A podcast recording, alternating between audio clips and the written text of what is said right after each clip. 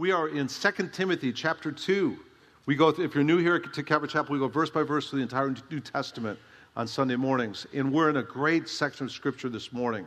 And what we saw last week, if you remember, in 2 Timothy chapter 2, the first half of the chapter, we saw our job description as Christians. We saw that we have got a job to do. What's our job?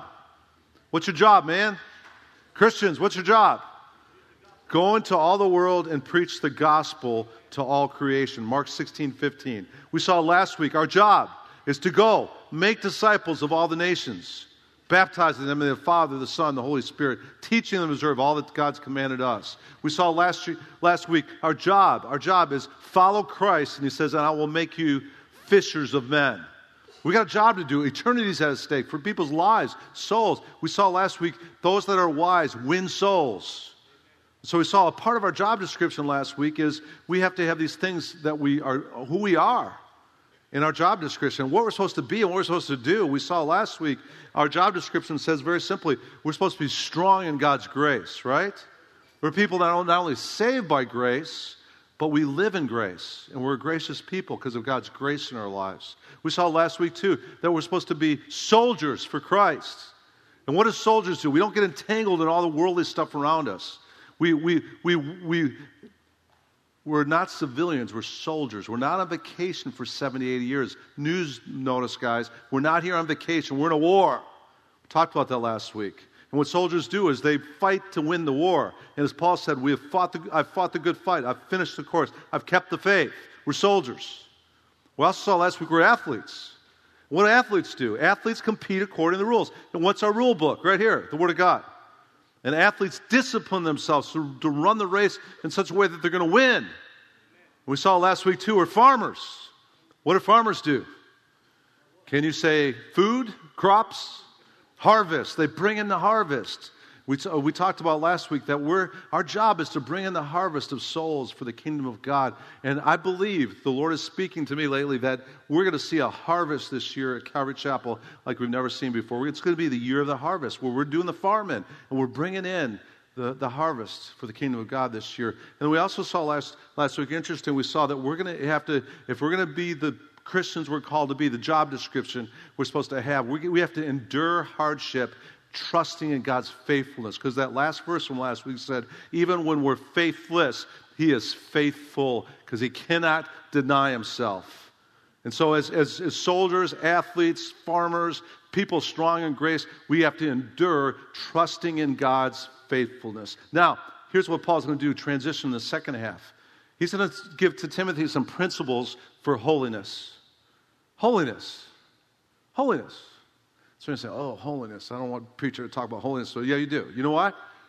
Because I've said it before. You've heard me say it before. Some of you have been here for a while. Holiness leads to happiness. Did you know that? Jesus said in Matthew chapter 5 in the Beatitudes, says, blessed, literally translated, oh, how happy are those who hunger and thirst for righteousness, for they shall be satisfied. Happiness. Holiness leads to happiness. And you want to have more happiness in your life? You want more joy in your life? Live a holy life. Why? Because we were created to live in God's image. And sin has scarred that. Sin has messed up the image of God in us. But when we come to Christ and we start living right, we start living according to his image again, and we start firing on all 8 cylinders the way we're supposed to live, we were created to live. And when we start living the way we're created to live, that'll lead to satisfaction, that'll lead to holiness, that'll lead to blessing. So holiness leads to happiness. And so if you want more happiness, you want more joy in your life, live a holy life. And we're going to see Paul lay out some principles this morning on holiness. I don't know about you, but I look back on my Christian pilgrimage, the times I've been the most happy, times when I'm getting it right. I'm living in obedience to God. And I'm living according to what he's teaching me in his word. I'm not just being a hearer of the word, I'm being a doer of the word. I'm living it out. Now, does that mean I'm perfect? No. Oh, Pastor John struggles every day. It's a war going on. We are soldiers, and we have battles. All of us do. But we're to be seeking first his kingdom and his righteousness so he can add all things. What does that mean? We're to be seeking means we're to be pursuing his kingdom and his righteousness. We're to be pursuing holiness. And I'm going to give you some principles this morning from Paul's pen and the inspiration of the Holy Spirit that'll help all of us, I think, live a more happy and holy life. Amen? And so let's dig right in. Turn in your Bibles to 2 Timothy chapter 2. And we're going to see some principles for holiness threaded throughout this chapter as we go through it. Chapter 2, verse 14 is where we left off at. If you're there, say amen. Amen. Here we go. Remind them of these things, Timothy, and solemnly charge them in the presence of God. Now, remember context again. Timothy's a pastor. It's a pastoral epistle. He's in the city of Ephesus. It's the flagship church for the Roman Empire. Paul has passed the baton of the leadership of that church to Timothy. He's pastoring that church. Paul's in prison. And he's passing the baton of basically his ministry in 2 Timothy to Timothy. So he says, remind those people in Ephesus of these things. And I solemnly charge you, Timothy, in the presence of God, not to wrangle about words. The word wrangle means to strive about words, to get involved with insignificant things, things that aren't important, to wrangle about words, which is useless and leads to the ruin of the hearers. Be diligent. This is one of my life verses, verse 15. Great verse. Be diligent, Timothy, to present yourself approved to God as a workman who does not need to be ashamed, handling accurately the word of truth. Now, another version says study to show yourself approved. And another version says we're to rightly divide. When it says accurately handling the word of truth, it's a farming term, and it's a term for cutting straight. Like when you're cutting straight the crops for a harvest. You're cutting it straight and you're plowing straight. And what Paul's telling Timothy, when you get into God's word, cut it straight, man. And he says, be diligent, too, to accurately handle God's word. It's a life verse for me because one of my desires and goals and purposes for being your pastor is I want to cut it straight. I want to divide the word accurately. I want to accurately handle the word of God, so I won't be ashamed when I face a holy God one day. And he says, what'd you teach my people? I said, right here. Taught them your word. I tried to give them the whole truth and nothing but the truth, so help me, God. And to rightly divide the word of truth. And that should be the goal of every Christian, not just pastors, every Christian. You should have a goal to be diligent in your study of God's word and to rightly divide God's word. And to study God's word, and that'll help you live a holy life. Verse 16, but avoid worldly and empty chatter, for it will lead to further ungodliness, and their talk will spread like gangrene. Another version translates gangrene as cancer. Do you know false teaching and improper dividing of God's word and the false doctrines that flow through the church, just like winds blowing through the church oftentimes, it can spread like gangrene. I've seen that in my time in being a Christian and being a ministry. It seems like the false doctrines get flying through the church a lot faster than the true doctrines. And you've got to be careful with false teaching because it describes false teaching here as gangrene. It's cancer. What does cancer do? It makes you sick and it could kill you. Be careful of false teachings like gangrene or cancer. Among them are Hymenaeus and Philetus. Interesting, Paul's not afraid to call out these false teachers. He names them because he was warning the people to stay away from those false teachers. Verse 18, men who have gone astray from the truth, saying that the resurrection has already taken place, and thus they upset the faith of some. Here's the first principle for holiness. You want to live a holy life. You got to keep the main thing the main thing. And what's the main thing? Right here. God's word. God's word has to be central in your faith and not the weird, latest, greatest doctrines that are blowing through the church. Keep the word of God as the central basis for what you believe, what you practice, and what you live by.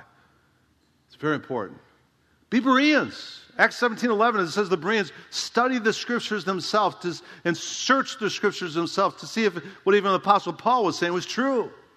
You know what my goal as a pastor is? My goal is to teach you in such a way that Sunday mornings or Mike's goal on Wednesday night, I think is the same, Saturday mornings, breakfast, small groups. Our goal is in getting you in God's word. Sunday morning for me is just an appetizer, just a launching pad. My goal is as you get a taste of God's word here on Sunday morning. You get hungry for it. You become a student of God's word yourself. I want you to be self-feeding Christians yourself because that'll lead to a holy life.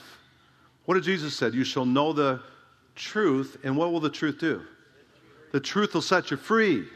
I like what it says in 1 John chapter 2, verse 14 about this. It says this, I've written to you, fathers, because you know him who has been from the beginning. I've written to you, young men, because you're strong. And why are they strong? because the Word of God abides in you. And what happens when the Word of God abides in you and you overcome the evil one? You want to live a holy life. You want the happiness that comes from holiness? Be diligent in your study of God's Word. Study to show yourself approved, a workman who need not be ashamed, rightly dividing the word of truth. Get a hunger for God's Word and feed on it, and it'll set you free. It'll help you overcome the evil one. It'll give you victory in your life. How can a young man keep his way pure? By keeping it according to thy word. Thy word have I treasured in my heart that I what? That I might not sin against you. That's one of the purposes of God's Word. You're washed, you're cleansed by the water of the Word. And it's not just Sunday morning. It's not just Wednesday night. It's not just a small group. It's a daily discipline of cutting straight the Word of God and letting it get into the DNA of your life, and then it'll change your life. It will. I remember when it happened to me. I got saved, and I started going to this Friday night Dr. Dave Bible study. Dr. Dave was a genius. The guy was one of the smartest men I've ever known. He had a doctorate in metallurgical engineering. I don't even know what that is.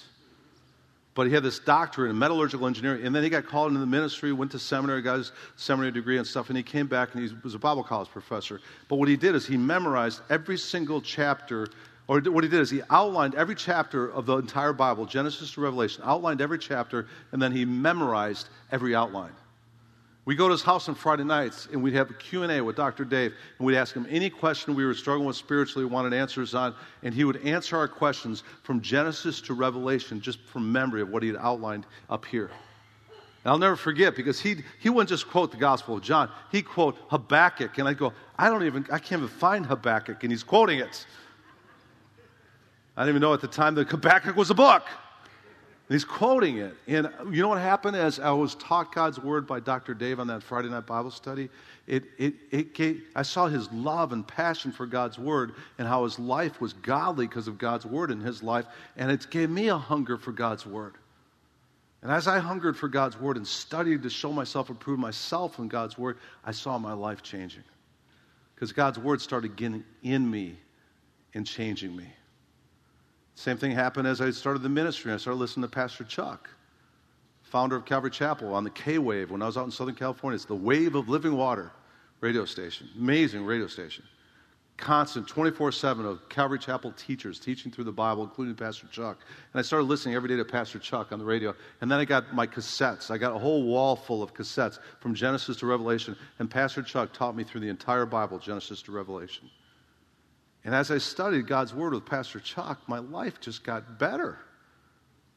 It got more holy. It got more like Christ because I was studying to show myself approved, a workman who need not be ashamed, accurately handling God's Word. Why do we do so many Bible studies around here at Calvary Chapel? We got Bible studies every night of the week. We got Saturday morning Bible studies, Thursday night Bible studies, Wednesday night Bible studies. We got Bible studies on Sunday nights. We got Bible studies all the time. Why do we do all that? Are we worshiping the Bible? No, we're not worshiping the Bible. We're hearing from God and His voice and the Word of God, and it's changing our lives. And I want a bunch of church people, I want you all to be people of the Word, so we're not just first-based Christians.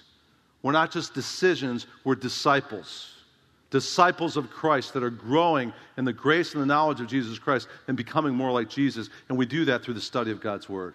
How can a young man keep his way pure? By keeping it according to thy word. Thy word have I treasured in my heart that I might not sin against thee. Amen? Amen. So the first principle for holiness, be people of the Word and keep the main thing, which is the Word of God. Amen? Now let's go on in our verses. And it says this, nevertheless, verse 19, the firm foundation of God stands, having this seal. Notice what he says, the Lord knows those who are His. And let everyone who names the name of the Lord abstain from what? There it is, holiness. Abstain from wickedness. Now, in a large house, there are not only gold and silver vessels, but also vessels of wood and earthenware, some to honor, some to dishonor. Therefore, if any man cleanses himself from these things, he'll be a vessel for honor, sanctified, useful to the master, prepared for every good work. You see the holiness in there? And notice, go back to the beginning of those verses again. It says, the Lord knows those who are His. And how does He know those who are His? by those who abstain from wickedness. You want to know if you're really saved? If you're really one of His? Here's the question. Are you abstaining from wickedness? Are you living a sanctified life? I'm not talking about perfect. I'm not talking about that you got it all together and you're perfect and you never struggle, you never sin. If you say you never struggle, you never sin, you're struggling because you're a liar. That's what Scripture says. If you say you're without sin, you're a liar. And you're calling God a liar because God says all men have sinned and fallen short of the glory of God. I'm not saying you're going to be perfect. I'm saying that if you're one of His, you've been given the Holy Spirit, and you have a desire now in your life to abstain from wickedness. What does that mean? Repent. The word repent, metanoia in the Greek, it means you've had a change of mind that's led to a change in direction in your life.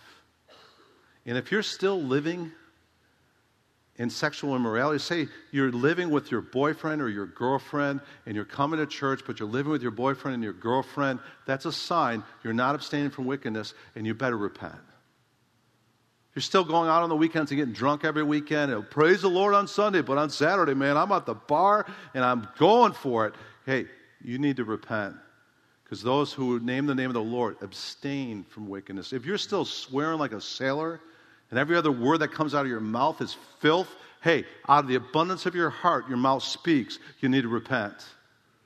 And one of the signs that you're one of His is you're abstaining from wickedness. You're done with it.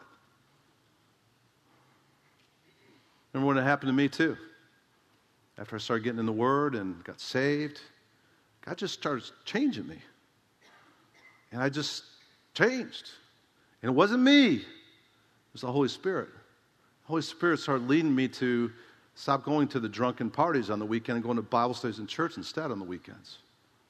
And I remember then after changing associations like that and stuff, I started to stop getting drunk. I just stopped. Because the Holy Spirit was saying, this is, abstain from that. Stop. You're done with that stuff. I stopped smoking marijuana, and I stopped. I showed this in the last service. I even broke up with my girlfriend on prom night because she wanted to party. And I said, I'm done with that. We got an argument. Guys, that's the worst thing you could do. Bad. If you're a teenager, don't break up with your boyfriend or girlfriend on prom night. And then she lived 45 minutes away, and I had this old station wagon that didn't have a radio that works, and I had to drive her 45 minutes home. It was like I was in a freezer for 45 minutes. She was grabbing that side of the car, and I was grabbing this side. I said, get this over with, Lord. But the reason why we broke up is I was done. It's done, finished, abstain. If you want to know you're the Lord's, then abstain from wickedness. Get done with things you should be done with. And then it says, after being abstaining from wickedness, then it says this. Then it says, and cleanse yourself. Abstain and cleanse. If you want to be holy, abstain, be done with the stuff you should be done with, and then cleanse. How do we cleanse? There's a number of ways we cleanse ourselves from wickedness. Hey, one of the ways is just 1 John 1:9. In our prayer times, in our quiet times, we come to His throne of grace and we admit what we're struggling with and we confess it. And if we confess our sins, He is faithful and just. And what will He do? He'll cleanse us from all unrighteousness. And a part of living in holiness is we keep short accounts with God, and when we mess up, and we will, we come in our next time of prayer, and we confess, we agree with God that it was wrong, and we ask His forgiveness, and we repent, and then God will cleanse us. Another way we receive cleansing, too, is confession to each other. The Bible says, therefore, confess your sins to one another and pray for one another that you might be healed. And there's power in that. There's power of freedom in confessing your sins to a trusted brother and sister in Christ, asking them to pray for you, and it will release things and help you get victory. Another way we're cleansed, I already quoted Ephesians 5:26, is be people of the Word that get recalibrated by God's Word because we're washed by the water of the Word, right? And so abstain. Be done with it, repent in areas that you repent in, and then cleanse through confession to God and to others, and cleanse by the Word of God, cleansing you from things you need to be cleansed of. Now, notice the analogy that's in here, too. It says that there's good vessels, honorable vessels in a great house, and there's dishonorable vessels. And what that's saying is there was vessels in a wealthy house. They had vessels of gold and silver, gold goblets and silver plates or silverware, and that was used for honorable purposes. When special guests of honor were there, they'd bring out the best. And then it says there's also dishonorable vessels, earthenware. In that culture, in that time, oftentimes the dishonorable vessels were like boxes that people, to be honest with you here, would use for refuse, garbage, whatever else, earthenware stuff. And then they just throw it out, the earthenware. And you know what? What God's saying is He wants us to be honorable vessels. What does that mean? It means we're people that it says right here that are sanctified, prepared for every good work, and are holy. Why is that important? Because as we become holy, we become useful in God's hands. We become instruments He can use because we're living the way we're supposed to live as Christians and sons and daughters of God. Holy people are useful people, prepared for every good work. And I like that because I want to be useful. The older I get, the more that saying rings in my ears. I only have one life to live, and it'll soon be past, and only what I do for Christ is going to last. And if we want to be useful vessels in the hands of our Creator, we got to be people that are sanctified, vessels of honor, prepared for every good work. So, second principle for holiness, abstain and cleanse. Abstain from wickedness and cleanse yourself from the things you need to confess. Cleanse yourself up through confession and through the cleansing of God's word. Now, go on. Verse 22. Now, here it is. Another principle for holiness. Now, flee from youthful lusts and pursue righteousness, faith, love, and peace with those who call on the Lord from a what? Pure heart. Here's the third principle for holiness. Very important. Flee and then pursue. Flee from what? Youthful lust. Well, I'm not youthful anymore. I'm in my 50s. Doesn't apply to me. Only you teenagers, you young people, and this is a verse for you guys. No, that's not true. Guys, do you notice that even as we get older, there's still the lust of the flesh, the lust of the eyes, and the boastful pride of life? David, King David, he didn't get in the major trouble with lust and adultery till he was in his 50s with Bathsheba, and he was retired from battle, and he's up on his palace, and he fell into adultery because of the lust of the eyes and the lust of the flesh. We need to continue, even as we get older, to flee. Now, what does it mean to flee youthful lusts? Well, youthful lust, again, is the lust of the flesh, the lust of the eyes, boastful pride of life. And what Satan wants to do is he wants to trap us in our lust. The word lust there, interesting, it means this, a desire or passion that's outside of God's boundaries. And they're dangerous. They're dangerous. I've been in the ministry now for 35 years, and I've seen the danger of youthful lusts. I've seen the danger to marriages, to families, to parents because of youthful lusts. Now, flee. What does that word mean? The word flee, an interesting word, it means run. That's what it means. It doesn't mean fight. Doesn't mean fight. Joseph, when he was being seduced by Potiphar's wife in the book of Genesis, and she came to him while the house was all empty. He was a teenager, away from his home in a foreign land, and she said, "Lie with me." Did Joseph fight that? No, he got out of Dodge, man. So fast, he let her take his coat, and he ran out of that house. Flee. The word flee there, literally translated, run from danger. Danger. I'll give you an illustration of that.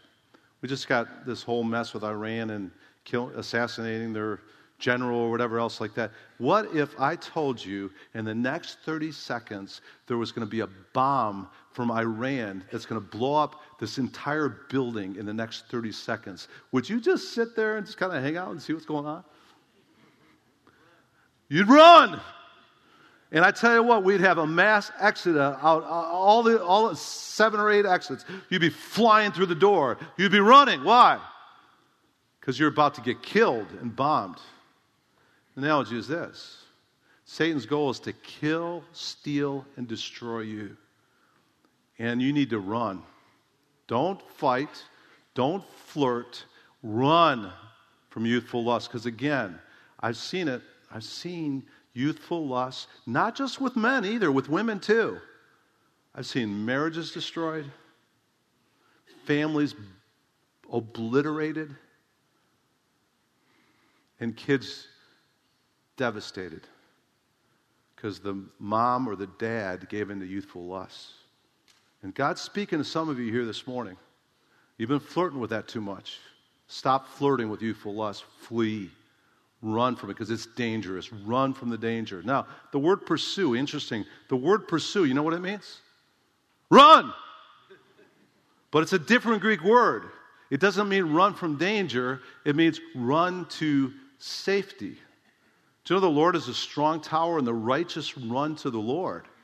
And if you want to have holiness, you not only need to run away from youthful lust, you need to pursue and run towards the safety of those who call upon the Lord with a pure heart. It says we're supposed to run to righteousness. What is righteousness? Righteousness is a spirit of obedience where you put the breastplate of righteousness on and you say, I'm going to be obedient in these areas of my life. We're supposed to run to righteousness. We're supposed to run to peace. We have peace with God and peace with other people. We're supposed to run to love. Why is love important in holiness? Because if you really love God and you love other people, you're going to keep His commandments. That's a part of love. And I think it was Martin Luther that said this. He said, love God, love people, and do whatever else you want. Because if you truly love God and love people, you're going to do the commandments of God. So we're to be people that run towards righteousness, faith, love, peace, with those who call upon the Lord, notice, with a pure heart. Here's another principle there. Not only to run to the safety of righteous love, peace, but we're also to do it with others. We're supposed to do it with those that call upon the Lord with a pure heart. Why is fellowship so important? Because there's a synergy when you get together with other people and you build friendship and relationships and have connection with other people that love Jesus and are running towards righteousness, faith, love, and peace also. There's a power in that. As iron sharpens iron, so one man what? Sharpens another, right? And you get in connection with other people that love God and are fleeing from youthful lust, and they're running towards righteousness, faith, love, and peace with a pure heart. What happens is there's a power in that, and that's why it says, let us consider how to stimulate one another to love and good deeds, not forsaking our own assembly together, as is the habit of some, but encouraging one another, and all the more, what? As the day draws near. I love German Shepherds. I don't have a German Shepherd right now. I got 2 labs, but I love German Shepherds. Still my favorite dog. One of the reasons why I love German Shepherds, because they're smart. They're one of the smartest dogs you can have. They're amazing, and they're very trainable. German Shepherds, one of the reasons why the canine units and the military and the police forces oftentimes have German Shepherds is because not only are they smart, but they're very trainable. You could train them to do just about anything. You could train them to even sniff out drugs in the airport. It's amazing how smart these dogs are. Love German Shepherds. They're great watchdogs, too. But you know, if you take a German Shepherd that's been trained, it's been domestic, can do all kinds of tricks, you take a German Shepherd and you put them in a forest with wolves, and they have connection with wolves, and that's their main connection, guess what that German Shepherd becomes like? Becomes like a wolf. Same with us. We could have all the Christianese language right. We can understand even the scriptures. We could be in church. But if our main connection is with wolves, we don't have connection with godly people. And our main friendship and association is with lost people that are just living for the world, lust of the eyes, lust of the flesh, living in wickedness. And that's your main connections. You're in trouble because it says, 1 Corinthians 15:33, bad company corrupts good morals. And so we need to be people that take fellowship seriously. We get in fellowship. We stay in fellowship. We have friends that love God and are pursuing holiness because there's a synergy in that. There's a power in that. There's a help in that to be a holy people. You can't do it Lone Ranger Christianity. It doesn't work. I've never met a growing Christian that's living a holy life and pursuing holiness that's in isolation by themselves and has nothing but wicked connections, not godly connections. Amen? We need each other. We need the fellowship of one another. It'll help us to be holy. And that's why we're to be people that flee from youthful lust, but we pursue righteousness, love, peace, with those who call upon the Lord with a pure heart. And then it closes up the section here, verse 23. But refuse, Timothy, refuse foolish and ignorant speculations, knowing that they produce quarrels. And I like this, verse 24. It's instruction to me, too. The Lord's bondservant must not be quarrelsome, but kind to all, able to teach, patient when wrong. No, context, again, this is a pastoral epistle. He's talking to Timothy as a pastor. He says, Timothy, don't get in arguments with these people that want to argue all the time. Lord's bondservant's not quarrelsome. Be kind to them. Be even patient with them. Why? Because with gentleness, verse 25, you'll be correcting those who are in opposition, if perhaps God may grant them repentance, leading to the knowledge of the truth, that they may come to their senses and escape from the snare of the devil, having been held captive by him to do his will. Why should we be patient with people that are opposing us? Why should we be kind to people that are quarreling with us? Because we want them to come to their senses and repent. And in their opposition, if you're kind and you're gentle and you're just correcting them with a spirit of gentleness and love, there's a good chance they might come to Christ.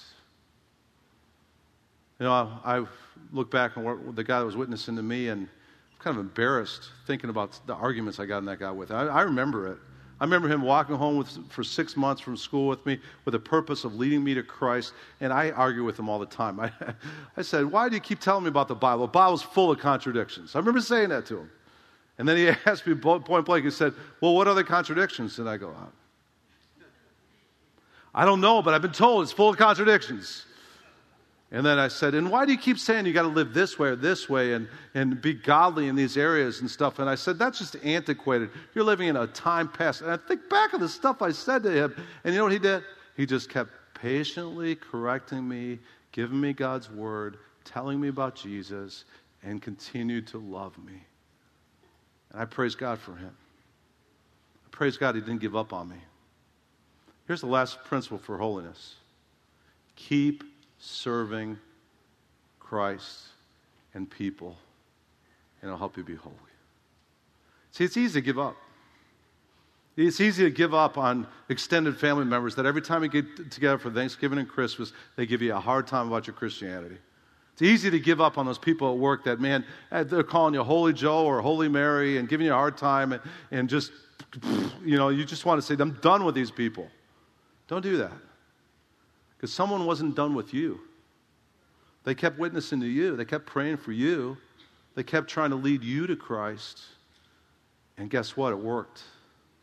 But when we're correcting people, especially people out there in the world, you know what it's saying there? Do it with gentleness. Do it with patience. Hang in there with them. Don't give up and don't give in. And then correct them in such a way that you're not beating them over the head with the Bible. Have you seen people like that? You know, as soon as someone's wrong, it's bam with the scriptures. Don't do that. Be patient. Be kind. Be gentle.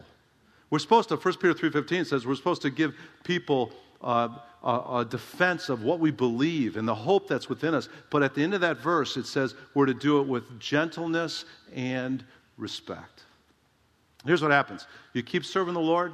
You keep ministering in his name. You keep, even when people are opposing you, you keep serving in that way. It'll keep you on your toes. And what I've seen, even in our U-turn ministry, as our guys get through U-turn, a lot of them come back in phase 2 or whatever, and they want to do ministry because they know they want to serve and help the ministry that set them free, but they also want to serve people in the ministry. And as they do that, that keeps them holy because they're still serving.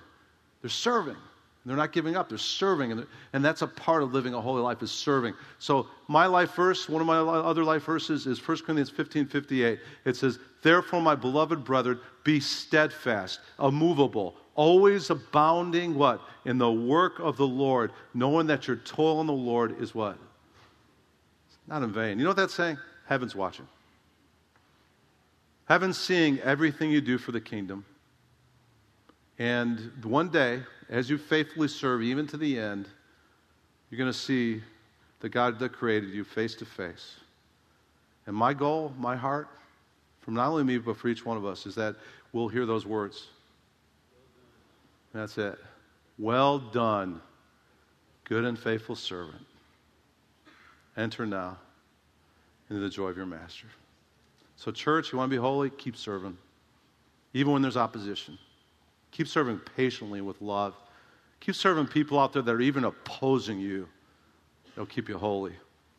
One of the things Heidi and I do before we go to bed every night is we do devotions. And the last year we've been doing the Billy Graham devotions. And I love it because it's Billy Graham, just one or two verses on the top, and then a whole devotion by him. And what it does is it's giving me a little bit more of a peek into Billy Graham's life. And one of the things I see about Billy Graham that was amazing to me and still is amazing to me is for 60-plus years, maybe 70 years, the guy was just a servant. And he had opposition. He had newspapers attacking him. He had reporters looking for dirt on him. He had people just opposing him left and right. He even had really strict legalistic Christians judging him and giving him a hard time because his crusades would be open to everybody. But you know what Billy Graham did? He just kept serving. And it kept him holy, too. And to the point that I read just recently that when he got into his 90s, he got bedridden, and he couldn't even go out of the house. He was stuck in his bed all day. So you know what Billy Graham did? As he was in his 90s, stuck in his bed all day long, he invited pastors to come and just pray with him in his room while he was bedridden because he wanted to keep serving. Boy, I wish I heard about that before he died because I would have put the hoppy press on. I would have found a way for me to get ministered to by Billy Graham. But that's his heart. He just kept serving. And it kept him holy. And when Billy Graham entered eternity, I could see all of heaven giving him a reception. And Jesus himself saying to Billy, "Well done, good and faithful servant. You farm boy from Charlotte, North Carolina. Enter now into the joy of your master." Holiness leads to happiness. What are the principles we learned this morning? We'll throw them up on the screen, help you recap what we learned this morning. Number one, if you want to be holiness, principles for holiness, the first thing we saw this morning is keep the main thing, what? And what's the main thing? It's God's Word. Be a student of God's Word, diligently studying God's Word so you'll rightly divide, and God's Word will help you. It'll set you free, and it'll keep you free. Number two, we saw this morning, after keeping the main thing, abstain from what? Wickedness, and cleanse yourself from wickedness through confession and through the cleansing of God's Word. Number three, we saw flee what? Run from the danger of youthful lust and pursue righteousness, faith, love, and peace corporately with those who call upon the Lord with a pure heart. Flee and pursue. And then number four, keep serving the Lord. Can I get an amen, church? Amen. Let's pray. Father, we just thank you for your word this morning. Thank you that your word helps us, Lord. And as we rightly divide your word, as we meditate on your word, as we study your words, as we get your word into our hearts, that truth has the potential of setting us free. Lord, help us to be people that are not only saved, but people that are pursuing righteousness. People that are seeking first your kingdom and your righteousness so you can add all things unto us, Lord. Father, I pray for all of us this morning that we would be people that are fleeing from youthful lusts and pursuing righteousness, love, peace with those who call upon the Lord with a pure heart. God, forgive us. Forgive us for those times we fail. Forgive us for those times we don't flee from youthful lust, we flirt with them. Forgive us for those things that are in our lives that we need to stop doing, Lord. Forgive us for those things we need to abstain from, Lord. And I pray that today might be a turning point, God. I pray for anybody here, all of us, really, that we would have a new heart that says, I'm done. I'm going to repent of those things that are just holding me in captivity. The truth is going to set me free in this area, and I'm done. I'm repenting. If you're here this morning, there's something you've been battling with that's just been holding you in prison. May today be a day where you say, I'm done. I'm going to repent in that area of my life. And if there's people here that have been flirting with youthful lusts, whether it be inappropriate relationships at work and you're married, whether it be things you're allowing your eyes or your ears to let into your vessel. Whatever it is, God knows what's going on. And God loves you. And God wants to set you free. And so may today be a day where you just confess it, bring it to His throne of grace, and say, Lord, I'm sorry. Sorry for the way I haven't been abstaining from wickedness, and I haven't been fleeing from youthful lust. And today I make a new commitment. I'm done. I'm going to abstain from that. I repent. And I confess it to you, God. And I ask for your power, God, to set me free in these areas. If you're here this morning, you need to do that. Just do that in your heart. God will hear your heart, your prayers in your heart, and He will set you free. Lord, help us to be people, too, that don't quit, that don't give up when there's opposition, that just keep on keeping on and fighting the good fight, finishing the course, and keeping the faith, Lord. I pray for all of us that have family members that might be even opposing what we believe and what we stand for. Help us to not give up on them. Help us to keep loving them patiently sharing with them, witnessing to them, and praying for them, God. Help us to keep serving, Lord. Help us to be steadfast, immovable, always abounding in the work of the Lord, knowing that our toil in the Lord is not in vain, God. Give us a new fortitude, Lord, to keep on keeping on. Father, thank you for your word. It's so rich. There's so much in these verses. And now, Lord, help us not to just hear your word. Help us to do it this week, Lord. I pray for victory this week. Where there hasn't been victory in some people's lives in this room, I pray this week would be a week of victory, God. A week of breakthrough where they get victory in areas they need victory in. Help all of us to have the wisdom to be wise as serpents and innocent as doves. Help us to live in wisdom. Help us to have the skill of saying yes to the Spirit and no to the flesh. Help us to be those people that, again, are abstaining from wickedness and pursuing righteousness. We pray these things in Jesus' name.